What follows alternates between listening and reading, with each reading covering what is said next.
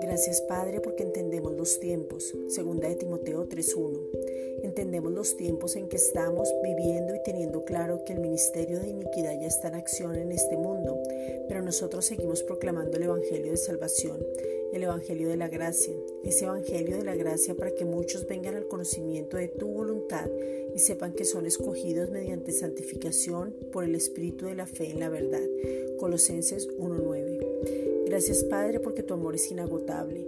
Gracias Padre porque nos mantenemos inamovibles reteniendo la doctrina que hemos aprendido. Segunda de Timoteo 2.15. Y el mismo Señor Jesucristo conforta nuestros corazones y nos confirma en toda buena palabra y. Segunda de Corintios 1.21. Gracias porque tú levantas nuevos obreros y confirmas el don de pastores, evangelistas, maestros, profetas y apóstoles con el fin de que tu palabra de verdad sea manifestada. Efesios 4:11. Gracias Padre porque tu palabra corre y es glorificada. Segunda de Tesalonicenses 3:1. Y encaminas los corazones al amor de Dios y a la paciencia de Cristo. Segunda de Tesalonicenses 3:5. Gracias Padre porque nos haces diligentes por medio de tu palabra cada día más. Entonces trabajamos sosegadamente, segunda de Tesalonicenses 3:12, administrando bien el tiempo y permitiendo que nuevas ideas y labores podamos desarrollar en este tiempo, andando cabalmente sin participar en asuntos ajenos. Efesios 5:16, siendo entendidos en los tiempos. Primera de Crónicas 12:32.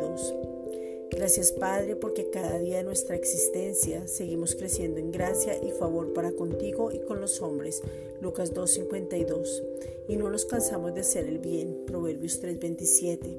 Gracias Padre porque así como la rama permanece en el tronco del árbol para tener vida, de la misma manera nosotros permanecemos en Cristo, unidos a ti y damos fruto abundante donde el amor, la paciencia, la paz, la benignidad, la bondad, el gozo, la fe, la mansedumbre y una mente cabal se manifiestan en todo.